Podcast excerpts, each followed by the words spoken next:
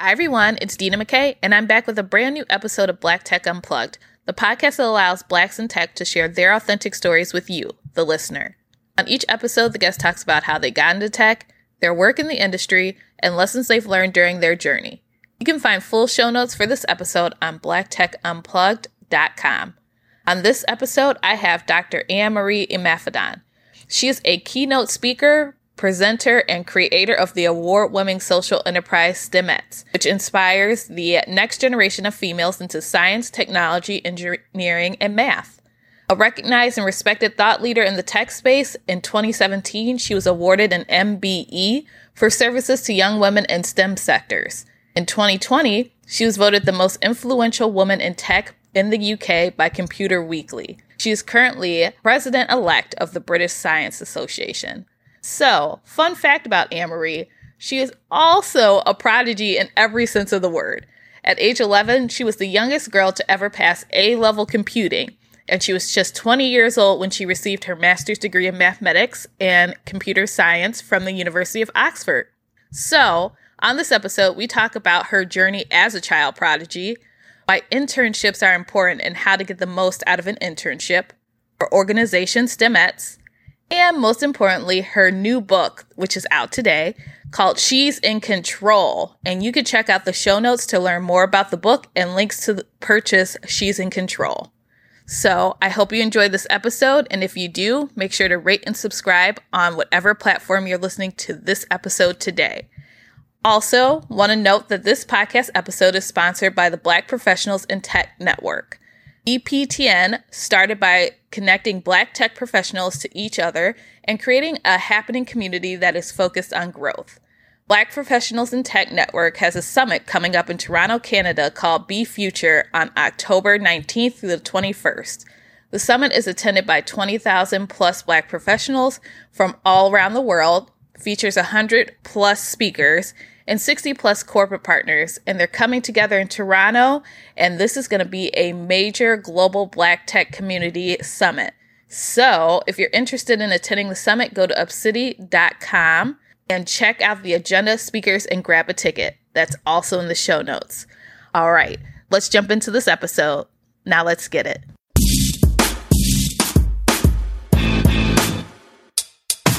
Hi, everyone, and welcome to a brand new episode of Black Tech Unplugged. I am joined by another guest from over the pond, Anne Marie. How are you today? I'm doing okay. This side of the pond is doing all right. I think everyone's doing the best they can. At least it's not 2020 again. I mean, I read a tweet over the weekend though that was very incredibly dystopian. It was like, yeah, these are the best days. You know, like soon it's going to be, you know, store up however many months of food and stuff. I was like, oh my goodness. It's one of those things like, if only you knew, right, that those were the heydays, like, would you have lived it slightly differently? So yeah, I, it, we're all right.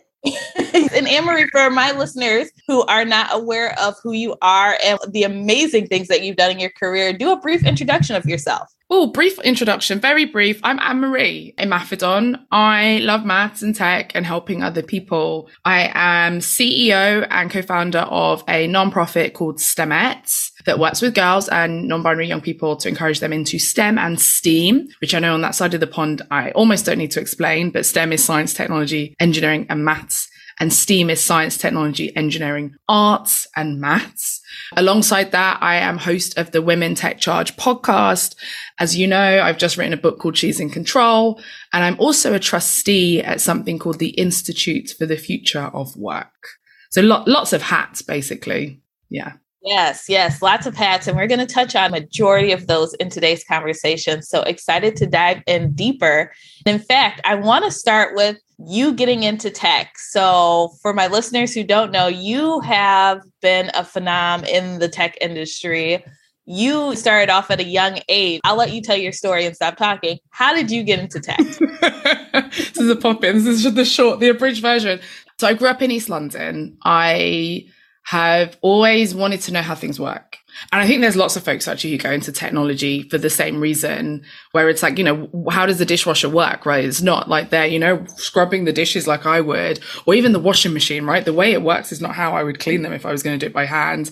And so there are lots of things around me at home. That I was like, oh my goodness, how does that work? Okay. And how does that work? And I think when you ask questions in the right environment, you get answers that might inspire you in certain ways, but also allow you to understand the world around you in a particular way. So for me, that was where my journey began into tech, where I have a really vivid memory. And I talk about this in the book, actually, of me taking apart our VCR player at home. And I have no idea. I mean, Dina, you don't look like maybe you remember VCR players. I don't know how many, how many of the listeners remember VCR players.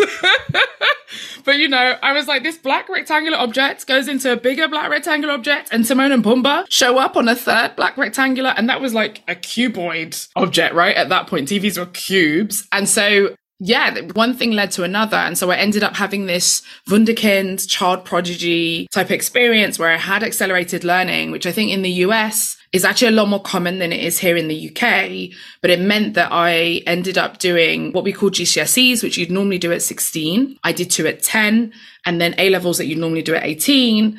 I did then at 11 because you do GCSEs and then you do A levels at the end of your secondary schooling here in the UK. So kind of end of high school. And so ended up going up to Oxford for university to do maths and computer science, which was the kind of the logical conclusion, right? Of logically, how does that work? How do they connect together? You know, how do systems work? And then ended up finishing from Oxford with my master's aged 20. What was that experience like? Because I'm sure there weren't a lot of people that looked like you in your surroundings, but two, it's also a little bit intimidating. You're a kid. Not really. Not as much. I mean, for me, I, I find it, I find it really funny because I've never not done my childhood like that, right? So like, it's hard for me to compare and contrast because also, you know, I'm not perceptive at the best of times, let alone, you know, like a, okay, so that person did that at that point and here's what that must have meant for them day to day. But I think for me, it wasn't, intimidating. It was more just this was my pace. This is what I was used to. This is what I liked. And I'd rather be doing this than, I don't know, anything else. So I really enjoyed it. I think I was also really fortunate in that I wasn't made to feel like other in a lot of the environments that I was going into. And I think this is something when we think about prejudice, when we think about racism, when we think about privileges and not having privileges in particular spaces, which, you know, when we talk about people's journeys and stories, that's what we're trying to unpick. Mm-hmm. I think for me, it was really interesting where I often didn't notice I was the only one and mm. often was really fortunate that I wasn't made to feel like the only one. And so me being young, black and female in those really technical, really mathematical, really elitist spaces wasn't a big deal. It, it wasn't something that hampered my experience to such an extent that now that's the only thing that I remember looking back. I think it's an interesting one though that even if I was made to feel like other, often it was for different reasons. So okay. I think, you know, when people listen and they think about Oxford, right, there's certain things you imagine at Oxford University, right? It's like Harry Potter, right, is what I think people are imagining. And so you can imagine me being in that space. And yes, I'm black and young and female and from East London, which, you know, carries its own things that some people from this side of the pond will understand. But the time I most felt like the odd one out mm-hmm. was bells. So be- uh, bell ringing church bells. I'm sure you have this on that side of the pond. Yes. you have churches and people ring bells. And you know across the uk there's lots of churches. That's how you know it's a city if it has a cathedral right? Yes. and my professor that looked after us was like the senior tutor in charge of the bell ringing society at oxford Okay. someone in the year ahead of me on the maths and computer science course was a member of the bell ringing society at the University of Oxford. And then someone else in my year was also a member of the bell ringing society at the University of Oxford. And so I don't know, they have these like terminology, they have this jargon, they have like bell ringers jokes. And that would be the times when I'd be like, huh, one of these is not like the other. And it's not for the reason that you think. It's because I've never rung a, I mean, till this day, I've told this story so many times. I've never rung a bell in my life. I've heard bells being rung, but it was like, there's like weird, quirky things, I guess, that you have rather than it being that you're being treated this way because you're a woman or because you're the only black person or because you're much younger than everyone else. But I think that's something you have and take into life anyway, right? Like there are lots of environments you're in where there'll be lots of people that are much older than you. I have this for a lot of the boards that I sit on, a lot lot of the events that I'm part of, I'm a lot younger than most people. And so I guess I just got a head start maybe on that from my child prodigy childhood.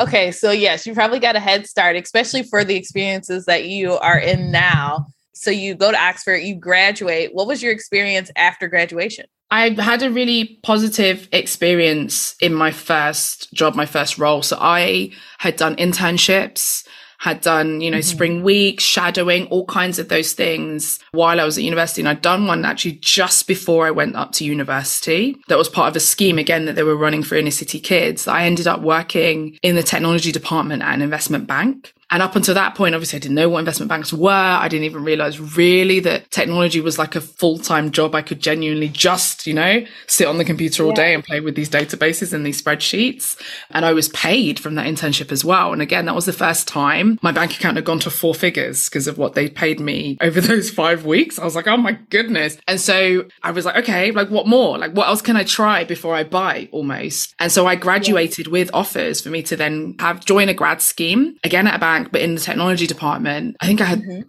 three offers by the time I left. And so was excited to come in. I actually went back to that company that I'd interned at age 16. And so that was great because it was almost like coming home, right? And so that definitely softened the blow of coming into industry of you know being in that grad scheme as well so you've got a cohort you know there was one company i interned at that there were eight black women on that internship program in the technology department at that bank and so for me coming in was great. You know, it was amazing. I was being paid loads to sit on the computers all day. I was being listened to. I was being promoted. And I actually had a really, really positive experience in that grad scheme and then rolling off of that grad scheme in that technology company in a way that, again, I know lots of people don't have that necessarily, right? But I think that was, that blow again was softened because I'd done the internships, because I'd had the work experience, because I'd been on those schemes and it worked, right? The, the aim was to soften the blow and widen the horizons and create that network. And I had that network, had wider horizons. I understood what I was coming into. And so again, I really, really enjoyed actually coming into the technology industry was fantastic. I was a real adult now on the tube with everyone else going to my own desk, right? With my own extension. I remember getting my first business card printed and my dad loved it. Everyone, you know, everyone got that. It was like, this is Anne-Marie's direct line with the logo of the company and her full name and, you know, all that kind of stuff. So yeah, I really, I really, I really enjoyed it. And I want to elaborate on your internship experience. So, were you doing the same internships every time, or were you doing a variety of roles? It was differing. And I think you're right. And that's why I called it try before you buy. Like, there were so yeah. many things I could have done. And I was really clear that I didn't want to be a full time software dev. I was super clear on that. Like, as much as I love coding, I knew mm-hmm. that doing that all day, every day was not me. I wanted to be able to talk to people. I wanted to be able to translate problems into solutions. So yeah, there were lots of things that I got to intern and do. But then also there were lots of things I got to see while I was on those internships. So I'd make it a point that, you know, I'd set up coffees with other people's managers or I'd get to talk to other teams. And I think there's also that systems thinking of like, okay, how do all these different bits, like I've heard all these team names, all these acronyms, all these departments. Like, how do they fit together? Why do they fit like that? Why is that in that department, not in that department? So I spent all that time doing that. And so, yeah, I, I made sure that I went round and I was checking not just for role, but I was also checking for culture and I was checking for this firm, are they going to recognize that people have a life outside of work? Or are they going to all really excitedly tell us that they've been working at this company for 15 years and they haven't taken a single day of holiday, which did also happen at other places. And so I was looking at for all of the, all of those things, knowing that eventually I knew I was wanting to do my own thing. I didn't know what at that point, yeah. but it was almost like auditioning, right? It's like, okay, on this internship, here's how they do that. Here's what the senior leaders look like. Here's what they do. Here's what their days look like. Here's what they are like. The days that when you do meet and greets as interns, you get to ask questions, all that kind of stuff. And so I was doing my research really alongside all those internships. And I appreciate that you mentioned this because a lot of times people go into these internships and have these amazing opportunities, like you mentioned, to ask executives questions or to network, and we don't utilize them. We literally just go to the internship. Like you said, we make a little money more than we've ever made. and then we go back to school. So I think it's great to call out hey, use these opportunities to build those relationships because that is an important part of tech relationship building, but also the part that you mentioned of they're also auditioning for you. Exactly. Like you don't have you don't want to work in the department that only takes one day of holiday. So they're also auditioning for you. So ask all the questions. Exactly. 100%. Ask the questions, use all the discounts that you get because often that happens as well. You know, you flash your ID card and you know, there's, you're allowed into this museum or whatever it might be, or you get this discount shopping at that place. So use it all. But I think, yeah, you're right. Like it's such a short window. And so glean all the information that you can from all the people that you get in touch with. And, you know, like they know that they're also trying to put, roll out the red carpet for you. So make the most of it. Definitely also want to go back and touch on so you're mentioning talking to executives and we talk about it like it's so easy for people to just walk up there i know people are introverted i know people are extroverted as well so it's easier for the extroverts but for someone who wants to do something like that they want to build those relationships what tips or advice do you have especially for people who are on the quieter side so I'd say start small and do it in a way that's comfortable for you. And it doesn't have to be that after the event you go up and you talk to the exec. It could be that you drop a LinkedIn message or you tag them in a tweet. Or if it's internal, you, you know, send a chat message or something along to them. So I think that would be my thing. And also start with gratitude. I think is always a really good thing to do. So you start with thanks for answering that question or, you know, thanks. Actually, I read something once that you said and that really helped me with this, that, the other. And if you're really specific, it also means that, you know, it's not just you being like, oh my God, you're a great person. I only talk to you because you're an exec and the network you could give me. But it's like, here's specifically what you said that was really useful. Here's why it was useful. And I thank you for that. I want to be able to then go into the next thing. Um, but as an introvert, you know, that you're really fortunate. I'm, people don't believe me. I'm an introvert too. We're really fortunate in that, yeah, you can do these things in the quiet. It doesn't have to be on a microphone or out loud or from a stage or in the, the most high energy way. There are really kind of quiet, calm, careful ways for you to make connections and make links to people, but also be ready for no's. And I, and I think the more you do it and the more practice you get, the easier you're like, hey, actually, yeah, that's fine. Like makes sense actually from all that I know you do. I can understand why you might not have capacity for this. Cool. Is there anyone else you suggest that maybe I should be talking to or I'd be connected to? And I think people also find that as a softer no. So practice makes progress on all of this stuff. Like pra- eh, practice, practice, practice. What's the way that works for you? Is it commenting on their things? Is it liking? Is it following? And sometimes you don't even need to have a conversation with that person to get the support that you need. Mm-hmm. Sometimes they put out enough that actually you can read and you can listen and yeah. you can watch and you don't ever need to talk to Anne-Marie. So how long were you in the corporate environment? Ooh, about five years, five, okay. six years. Yeah. And in your yeah. five, six year journey, what is the biggest lesson that you've learned while navigating that space, especially as a Black woman? Oh, it's a new le- it's it's the, it's the same lesson I continually learn. And and again, you know, as a black woman versus I don't I, there wasn't a time I did it as a white woman or not as a woman. So I think for me, you know, I love questions like that and I understand I understand why, but I think the main thing is that people are messy. Ooh. And, and it's something that one of my bosses said to me and it's true. I mean, it, it's something in the corporate world, I think almost even more so than other places Mm-hmm. People have a lot of things going on. And the corporate world, you're taught to hide it, right? You're taught yes. to like assimilate to a particular norm. Everyone just has to be like that cog in the wheel. Mm-hmm. And actually, we're human beings. And as much as people want to be that cog in the wheel, sometimes things will happen and people are messy. And the way that one person responds to that situation outside will be completely different to the way another person responds to exactly the same situation outside. So a big thing I learned is like, there's still people, even though we're cogs in a wheel, even though they're an exec, they're still a person, right? They still have thoughts and feelings and they're not gods. And so I think, yeah, the biggest thing I learned is that people are messy. And, and it was something that I saw time and time again. And, I, and you say as a black woman, some of it now I'm able to reflect back on and be like, like, wow, okay, in that meeting, in that offsite, when I went into the deep delves of this database that we work on all the time, and I came up with a really elegant solution that a particular person in the room didn't want to believe was elegant or worked, right? Until mm-hmm. half an hour later when someone else is looking through the documentation is like, yeah, this flag that Anne-Marie said was there is actually in there. Yeah, we could use that. We don't need to go and relabel all the content systematically or on a quarterly basis and batch update all these content and these tags. You know, you, you have experiences like that where it's like, yeah, actually, huh, if someone else had come up with that solution, he wouldn't have thought like that he was on a hidden camera show. And yet because it came out of my mouth, it's, it's it's either the young, it's the black, it's the female, or it's a combination of all of the above. Right. That meant that, you know, there was an allergic reaction So, oh my goodness, as if she, you know what she said. And you won't know in the moment, mm-hmm. but sometimes it'll be afterwards. And I think even more so, knowing in the moment isn't really going to change anything because I can't change that I'm black. I'm not going to change that I'm female. I can't change my age. And so actually it's just about understanding that, hey, these are things I can't change and it's more on that person if my database elegant solution is one that there's is a tough pill to swallow, there's nothing I can do about that other than ensure that I'm in the right teams and I'm in the right spaces where I'm celebrated and I'm heard rather than simply being tolerated.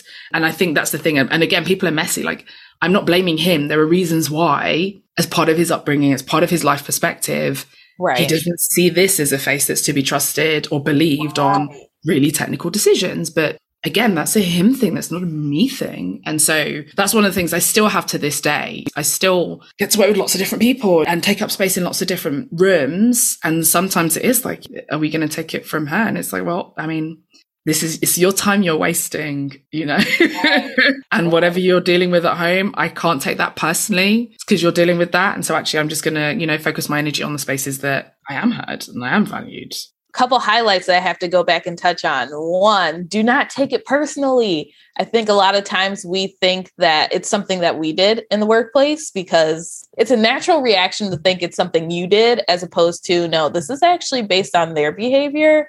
And let me send your energy back to you because this is something you have to deal with.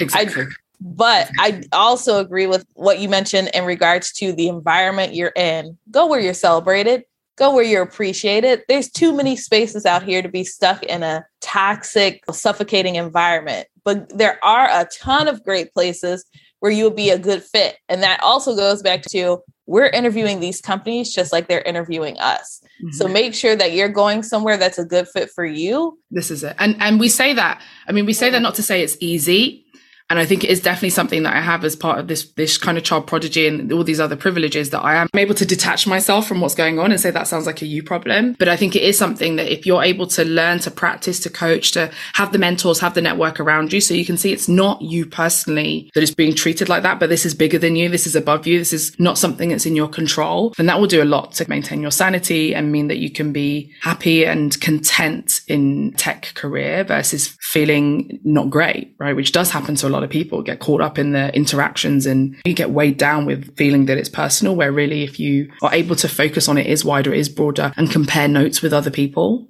then you can see that actually it's not about anything that I've said or done. It's something wider. And then you can make an informed decision about the environments that you do want to be in. In regards to you mentioned going to other people and seeking advice too, do you feel like in the corporate space you had a support team at work or was your support team mostly external? It was both. It was internal and it was external. And it's something I've always super conscious of, especially on the internships. Actually, it was something I definitely learned that you have your internal crew, your internal network, your internal people who, not all of them will be people in your team or your department. Like I said, you, would ask certain execs questions and they said something, you know, that sounded in a particular way. It'd be like, okay, cool. They could say no, but actually, what is, what am I got to lose by going up and say, actually, I was the person that asked this question. Here's why I asked it. Actually, from what you said, that's something I've been thinking or something I find interesting. Can we go for a coffee or can we be connected? Connected or is it okay if I run such and such by you? Because here's why I asked the question. So I think I definitely did that internally. And some of those connections I still have today. And it's not people I talk to all the time, but you know, you'll see each other on LinkedIn or you bump into each other at events or, you know, in the street and it's like, oh my goodness, Simon, you know, how are you? Or Gary, how is all of that? So I definitely had internal, but I think you also need to have external because again, there are things that you'll then realize if everyone internally is saying one thing, and no one externally is saying another thing, is saying the same thing, then you can be like, hmm, this is a very this company scenario. And do I need to be wrapped up in it? Or actually, Whoa. am I going to go somewhere else and play by a different set of rules? And so I think it's really important to have both. I talk about this a lot in the book, actually, about finding the tech rooms you're going to engage with. But I think the other thing that's really important is it's those kind of weak ties, right? You, whether you run or you're a parent or whatever it is you do, there will be internal networks. And so it's about building them along different lines, not just around the fact that you're in this particular part of tech, right? So if you're a database admin or if you're a QA tester or whatever it is, yes, you can join that community, but also find the other things about you because it's that areas of overlap and it's those ready-made communities and ready-made networks that makes all of this 10 times easier because then you dip into what's already there rather than having to do that heavy lifting of slowly collating the, a network or board of directors. So it's, I'm constantly doing it in different spaces and you've got online networks, you've got offline networks Mm-hmm. So tap into all of them. What's the one that's going to be the easiest for you to maintain, for you to contribute to, but also for you to receive from? And again, that's trial and error, like, like anything to do with human beings. You know, there'll be some spaces that look like they're ready made and aren't and don't work for you. And there'll be other places that might have been tangential that end up being where you get the most value from. And I think a lot of times we think that we're the only ones until we go into that external community and we see this is happening in a lot of places, even though sometimes we don't want to talk about it. Exactly. So it's always great. And I love the advice that you gave in regards to community about giving as well as receiving, because I think we forget that sometimes. Technology is transforming faster than ever, jumping on the action. Whether you're breaking into tech, looking for a new career, or just want to be seen, be all those things and more at BFUTR 2022. Join the Black Professionals in Tech Network on October 19th through the 21st in Toronto, Ontario, to network with over 20,000 Black tech professionals worldwide and hear over 100 incredible speakers. Come virtually and enjoy all of the tech talks, or go VIP in person with an after party concert by Rick Ross. Go to upcity.com and hit the Get Pass button so you can join the party. Now, let's get back to the episode. I want to segue because you've mentioned it a couple times, and it's about time to talk about your book. Hey. Oh, yeah. so, Marie, tell my listeners about the book. What is in the book? Give us all the details. I'll give you all the juicy deets. So the book is a guide. It's a guide for anyone who's non-technical, who wants to, who wants to take back control. I mean, that, that's it. I mean, I know it's a very politically charged statement to say, especially in, in our country and I guess across that side of the pond, but you know, it's how women can take back tech. If we go back far enough and not even that far, women have been in tech. It was seen as a very clerical thing with the punch cards, with the telephone exchange, with even what the women in Hidden Figures were doing. A lot of it was seen as women's work. And with the power that came with that and the realization of the economic power, that was when it was then wrestled back by the men. And this is something that's way too important to leave to them. So the book is a guide for anyone who doesn't consider themselves technical, who's maybe afraid of the technology a little bit, who was told that, you know, you're rubbish at math and this is not something you can do. It's for everyone that has felt like this is not their domain. And it's a guidebook to getting back some of that technical control, you know, building some of that digital literacy, getting some of that technical agency in a world that's so technical now, all these decisions are being made. It's where you've got the higher paid roles. Even if you're not in a technical role, technology is changing your role. And there's this whole thing of the robots are going to come and take all our jobs anyway. So this is a book about how do we not necessarily stop that happening, but how do we make sure we're doing it in a way that makes sense and doing yes. it in a way that all of us have agency so it doesn't happen to us, but it's happening maybe for us, but at least with us. And I think that my kind of analogy for this, for anyone that's seen Hidden Figures, is there's that point in the film, they're all computers before the computers came in and did the job. And we see when she goes to the library, right? And there's a protest happening outside the library. She's gone to pick up this Fortran book and she's reading Fortran. She's understanding this coding language. She gets to work and she shows the lady, she's like, ladies, this is the future. This is what we're going to do next. And then they see the computers being wheeled into the building and it's not mm-hmm. the end of their jobs, it's the beginning of a new chapter for their jobs. And that's what I'm hoping with this book. So half of it is a bit of the history and the, really the tech history, the rich tech history that we have. And then the second half is what do you then do? Like, how do you get into these technical rooms? How do you explore what part of tech works for you? How do you even know what Bitcoin is or why NFTs work or, you know, whatever the next thing is. And I've got the perspectives of lots of different women, lots of different people also peppered throughout the book. So you can see it's not just you have to be a child prodigy that's always loved taking things apart. You can come at it as a trained dancer. You can come at it as an archaeologist. You can come at it as someone who did study and did it at the right age, not the early age. You know, there's, there's lots of different avenues and pathways in. So that's what the book is about. It's a real it's a positive and practical guide to using tech to better women's lives for the women and for those around them. So we needed this guide about probably 10, 15 years ago when I was in college, now that I've aged myself. But I am so excited to read this. I'm so excited to have a guide because everyone has always mentioned, why don't we have a guide for this or just one place where we can find this information? And now you've gone and created it. And I want to ask, what's was your motivation? What inspired you to create it? Um, a couple of different things. I think the biggest one is, and we haven't spoken about it at all, actually. I run this nonprofit STEMettes. Yes. And we work with the girls, we work with young non binary people from five up to 25. I also then get to go out in the world. I'm on TV, I'm in magazines, I'm on stages, I'm at companies. I get to talk to a lot of people and a lot of women. And everyone's like, oh, I wish I was younger. I wish I could come to STEMettes events. I wish, I wish, I wish. And everyone says this. And I'm like, you know, I only set up STEMettes because when I was starting, all of the spaces had late night there was alcohol there. It was for adults only. And there was no spaces for the girls to come and explore outside of what was happening at school. So for me, this is my kind of look, you're too old for STEMettes, but never fear.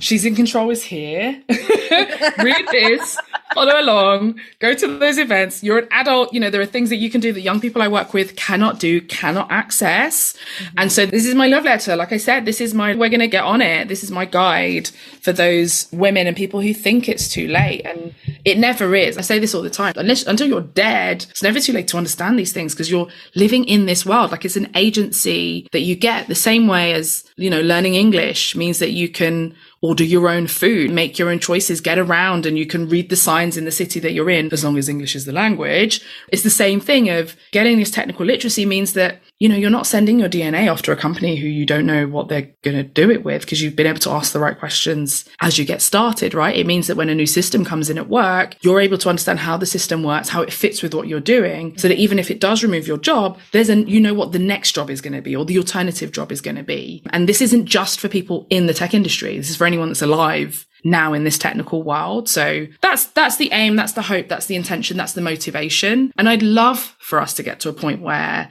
society does operate that way that in the same way that everyone has an opinion on immigration, even if they're mm-hmm. not an immigration lawyer, it would be great for people to have like, formed slightly slightly more informed decisions on technology so when these changes are coming in you can be like no that doesn't sound right that doesn't sound like te- that's a problem that technology can solve could solve without it making things worse than they already are and so actually this isn't something we're going to support which we don't have enough lawmakers that understand. We don't have enough leaders that understand. We don't have enough right. teachers, parents, or people mm. across society that understand this. And it's really, really important. So that's my motivation. Let's go into more detail. What is STEMettes? And then also, how can people participate or possibly volunteer with STEMettes? Sure. So STEMettes is a nonprofit that engages, informs, and connects the next generation of women and non-binary people to STEM and STEAM. So the science, technology, engineering, maths, science, technology, engineering, arts and maths by showing them a, a broad diversity of role models. So folks can join in as volunteers. We have the STEMette showcase that we do three times a year. Um, so one on Ada Lovelace Day, one on International Day of Women and Girls in Science, and then the other one on International Women in Engineering Day. So if you visit our website or search for STEMette showcase, there'll be one that you can watch the previous one, or you can sign up and join us for the next one. And there we explain it all, how to be a volunteer, how to donate, what to give, you know, how to spread the word, follow us on all the socials. You know, all of those are really, really useful things to be able to do. But it, it is mentoring, it is panel sessions, it is speed networking, it is just engaging with the next generation as many different times as possible so they can see all the different forms of success and all the different forms of role modeling. It doesn't just have to be you can be Anne Marie and then that's it. It's like you can you can be Dina, right? And and also before pre-Dina. You can also be pre-Dina and also end up in this space. So that's what STEMettes is all about. It's free, it's fun, and as much as possible, we have food at what we're doing because, you know, free food pulls the masses. You got to meet that part of Maslow's hierarchy of needs. And yeah, the website is the best place. The social media as well, all of it is the best place to head in and find where, where you might fit in with that whole piece of work. What is the website and where can they find you on social media? So stemettes.org, which is STEM as in S-T-E-M, and then ETS as in suffragettes but plural. So maybe we could do it that way. Or if you search for me, Anne-Marie Imafidon, I'm sure there'll be bits in the show notes as well. I feel like tech is such a scary world for a lot of people. So I love mm. that you mm. put this book out and that you have resources that people can utilize in order to learn more about tech. And I hope that a lot of people pick up your book and they read it and they understand why it's important just to know. And that goes back to the curiosity piece Exactly. Like you said, when you were younger, you were curious how things worked. So what did you do? You took things apart, you put them back together. Tried. My dad didn't kill me. He, he should have killed me really for doing that. But anyway. no, but at least you were trying something and you were curious about it. I think we've lost a little bit of our curiosity along the way of actually understanding how things operate and why things work. And that makes such a difference, especially in tech. As tech is evolving every second, what was good yesterday might not even work today. So exactly. we need to stay curious because in the future, it's not going anywhere. Exactly. And it's constantly changing. I think it's a good point you make there. It's not done right? The, re- the rest is still unwritten. And that's kind of one of the subheadings I definitely have. And so it's actually not too late for you to bring whatever your perspective is, whatever your experiences are to refine it because it's not locked in. Like this is the thing, like you say, there's a new version of Facebook out every two weeks. And mm-hmm. most of tech is like that. It's incredibly iterative. So if you don't, didn't get in in the last two weeks, you can get in the next two weeks, right? And, you know, make that edit and make that update. And it's, it's still open. A lot of it is still open for you to have influence over. And now I do want to touch on for the Black men in tech as well. Is mm-hmm. this a book that would be helpful for them? Should they check it out too? I mean, of course, why not? why would my publisher want me to limit the audience? I mean, sure, they, they can definitely listen. I think it's an interesting one though, where, you know, and I have this with STEMettes a lot, a lot of that history that we tell Mm-hmm. A lot of the stories that I've heard, whether it's Gladys West, who I'm sure you've you know spoken about on the podcast, or even you know the ladies in Hidden Figures, I think it's enriching for everybody to see that. Like the problem is the social norm. We don't exist. Me and you don't exist. If you ask most people in the street to name a technologist or whatever, if you showed them the picture of, of me or of you and be like, you know, what does this woman do? No one says technology. I, I was on a, a big show in the UK called Countdown, which is like a British institution. It's been going for I think something like more than like 30 years or whatever, longest running game show on the planet on TV. And they have a maths section. And I was the arithmetician. And the backlash that was out there, because people had never seen a black woman doing maths, was you know was understandable and expected because you know I wasn't born yesterday, but also it was crazy that you know you've never seen a, a black woman do maths. You've seen a woman do maths because it's always been a woman doing arithmetician on that show, but you've never seen a black woman in that space. And the number of people that oh my good, you know they were up in arms. And so I think it is important for men of any kind to be able to mm-hmm. see this and be like, actually, when I'm interviewing someone, or when we're making decisions about positions of responsibility, when we're making jokes in our space, when we're making assumptions about our users, when we're setting our technical priorities and the ways that we're making our technical decisions, they need to have that we exist right? And that we right. have some sort of agency and that we know what we're talking about on particular things and have examples to point to to say it's not just your sister, but historically there were people and in the next generation there were people. I think it's really important for everyone to get this message and to understand it because we all have a role to play. It isn't necessarily just about the women having a guide, but it's about the system changing. It's about the assumptions we have about who is technical and what people have to contribute to those technical decisions, not being purely based on computer science grades so that would be my message to men that actually, you know, the same way that as a black man, some parts of your experience and your perspective are missing in a lot of the rooms you step into. Think also about the black women. Think also about you know, the men with disabilities. Think also about lots of different types of people who aren't being reflected that you have particular agency, you have a particular privilege, and how are you using that to then open up and ensure that we're building better tech? Because at the end of the day, that's what this is about, like building tech that improves things not tech that just maintains the status quo, or what we actually see, which is tech that solves one problem and creates 10 in its place. And that's super important. yes. Exactly. That's, that's what I want to be proud of as a technologist. That's what our legacy, I want our legacy to be that we solved the problems. We didn't just create a whole load. Yes. Yes. And I want to go back and touch on, you mentioned being on Countdown mm-hmm. and the backlash. and then also thinking about if, let's just say, they took our pictures on the street, they would never say that we work in tech. Do you feel like the representation within tech is not getting better? Oh, that's a good question. I feel like it's getting better, but it's glacially getting better. Mm, mm-hmm. it's, it's, not it's not fast enough. I feel like it is it is getting better, and I think there's lots of progress that is being made, mm-hmm. but it's not fast enough because it's not getting better at the rate of technical progression. So if you think about how quickly tech changes and how quickly things are adopted and are rolled out and the scale at which they're rolled out, mm-hmm. we haven't had the same kind of adaptation and scale of rollout of the right kind of representation in tech.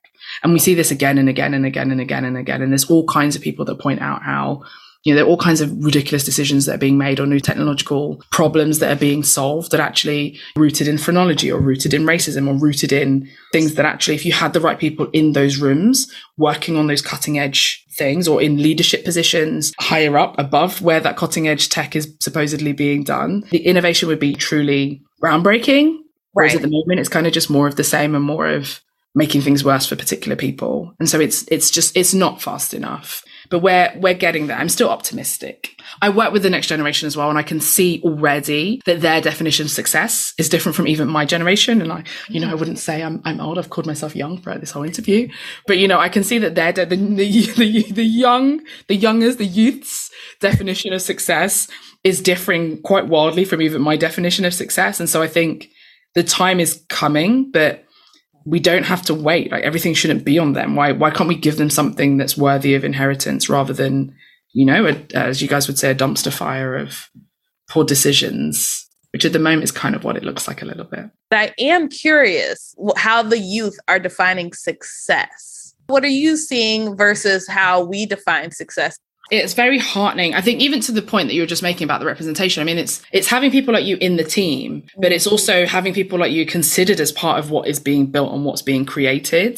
Mm-hmm. Which I think with the next generation, I think there is definitely a lot more of kind of that challenging of those norms and opening up of those perspectives. But but their definition of success, I think, where in the olden days, and I say that you know when I started, it was you know how much money can you make and what's the status that you will get to. Mm-hmm. and the title I think with the newer generation, you know, there's this whole thing of soft life. I mean, there's, there's that that we're grappling with, but there's also this side of, I also want to know how long am I working? I want to know what your values are and what you're doing around the environment and what you're doing around people. And actually, if you don't have those people in your team, where are they in your network or where are they in your supply chain or where are they in your, your feedback loops? Where are they in your consideration? Where are you having an intersectional approach? Where are you having something that considers those who are from historically marginalized and excluded communities? They're asking these questions up front and they're very much like, look, like you either got it or you don't. And if you don't, I'm just going to build my own. And, and I've seen that so many times where we run mentoring programs, we have panel events, we have hackathons, we have all kinds of opportunities for them to come and connect with industry. And, you know, uh, some of our young people will start a job and maybe not necessarily with a partner and they'll call me up and they'll be like, Anne-Marie, so I quit because they did this, that, the other, da, da, da. But actually, that's not why I'm calling you. I've started this new business up and we've got the funding X, Y, and Z. And here's the little nuance, the little thing that I'm trying to figure out. And I remember you were doing that, Stemet. So how do you think I should do it here? And I'm like, wait a minute, you quit? Why don't we rewind? They're like, yeah, yeah, yeah, they weren't listening and they said this about women. And actually, I was like, no, this isn't the right place. I'm just going to build it myself. And that's genuinely, you know, what they're doing. Yeah. But the other thing we're seeing is, you know, I had to, I still have to justify. I mean, I don't, but there's certain people who still don't understand why I run STEMettes and why I do what I do. They're like, oh, if you're so technical, so great, you know, you should be prime minister, you should be running this, you should be top entrepreneur that, you should be blah, blah, blah, blah, blah. And I'm always like, why is that the only thing that someone who's smart can do? Like, there are lots of other right. things you could be doing. Like, why is it not valuable for me to be working with the next generation or me to be bringing more people in? And with the next generation, they're all thinking on the way up, how do I bring other people with me? Mm, interesting. How do I share my my passion for where chemistry meets biology? Where do I share my passion for Python? Who am I going to make sure that they can also appreciate these math jokes that I'm making? And that's something that all of them are having. They're like, yeah, to me, that's part of what successful means. It's yes, having the role and having gainful employment, but it's also having brought people along. It's also having shared my skills. It's also having tech for good and all of these other things for them are part of success. Where if they make the money and nothing else, it's not really what they're aiming for. That's not really what they're going for. For them, that's not what success looks like. Just making a whole load of money and selling a whole load of people a whole load of cake is not really what they're after. It's okay, cool. Who have I taught to make the cake? Who have I brought along? What problems have I solved with the cake that I'm making? And so for them, there's a complete shift. And I think there might be something about climate change and all those other things they've grown up with where they're much more aware of the problems. And so why have money on a planet that's on fire? But I think there's a lot more that they've been able to kind of engage with and a lot more values that they're able to say, this tech scene needs to match up with the values that I have. And if it doesn't, I'm going to use the tech in the way that works for my values.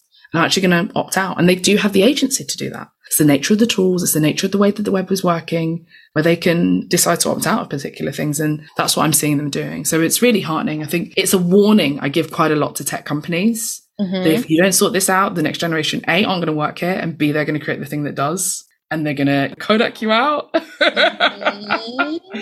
So there's that. But yeah, I mean, their definition of success is so, is so wildly different. The things that they're working on, the things that they want to do. And this isn't just as young people. This is as young adults. This is as people entering the industry who are asking for more and opting out of that level's not being met. Good. We need to ask for more. It's about time. I think it is empowering to hear and see that this generation is more focused on the community versus I feel like in the last couple years I've seen a lot of growth in the individualistic kind of thinking. So to hear that the youth are thinking from a group community mentality is so heartwarming. And this is how we're supposed to be. We're supposed to be a community and help each other my favorite part of everything I do. I wear all these, I wear so many different hats. For me, this is the, the most exciting part is always seeing what's coming next mm-hmm. and being able to give those people the platform so that we can bring this change about quicker. Because I think that's the other thing that you, I'm sure you have touched on across the podcast, but having those right formative experiences, those things that you do. I know not everyone is young and you really do get a, a, your own shaping of the world, like your own grip on the world in those first couple of years. And so having those opportunities and say, okay, cool, what you're doing is of value and here's the platform we can give you to make that happen mm-hmm. means that further down, further down the line, they're less likely to, you know, come up against some of the issues that have kept women out of this space for so long because they've had that formative experience and no one can tell them, no one can make them feel like it's a them problem.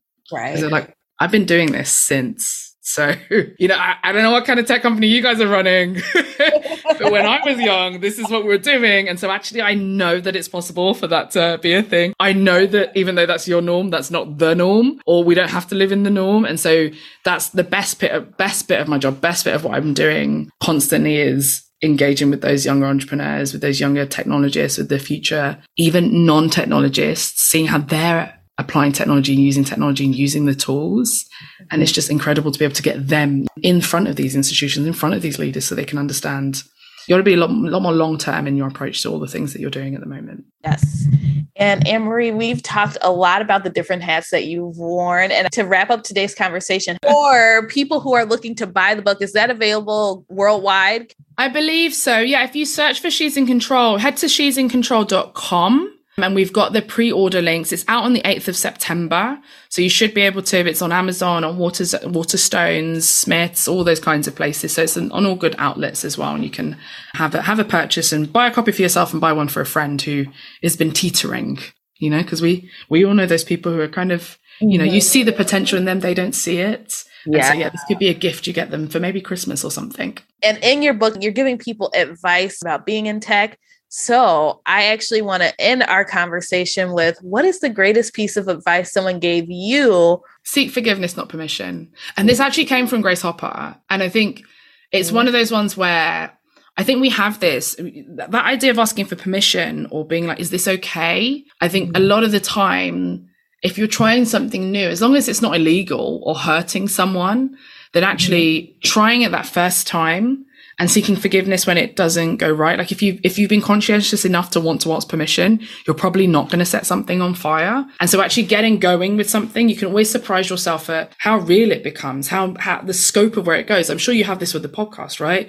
You got going and actually because it was a real thing that people could actually tune into or they could record or whatever, you're like, oh my goodness, you know, it's being listened to in this country or that person's using it on that course or all those kinds of things. But it's, if you'd have asked permission, if you'd have been like, is it okay if we, you know, make it available to those people? Is it okay actually if we say it's black only? Is it okay? You know, if you start asking that, is it okay? You get in the way and actually it's better for you to say, Hey, I did it. Here's why I did it. Here's why I thought it was going to work.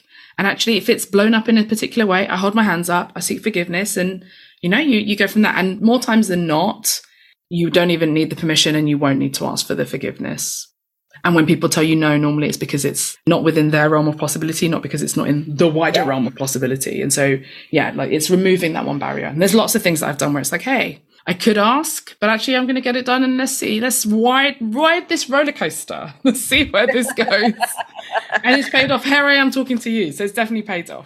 and then what is the best piece of advice that you have for any of the listeners listening today? Find your tribe. And we touched on it earlier. I think having that network of people and it's net, having those networks, even I should say, plural of people that you can learn with, that you can commiserate with, that you can celebrate with it makes all of this so much easier. And you even said it yourself earlier, you know, sometimes you feel like you're the only. Yes. And you're not.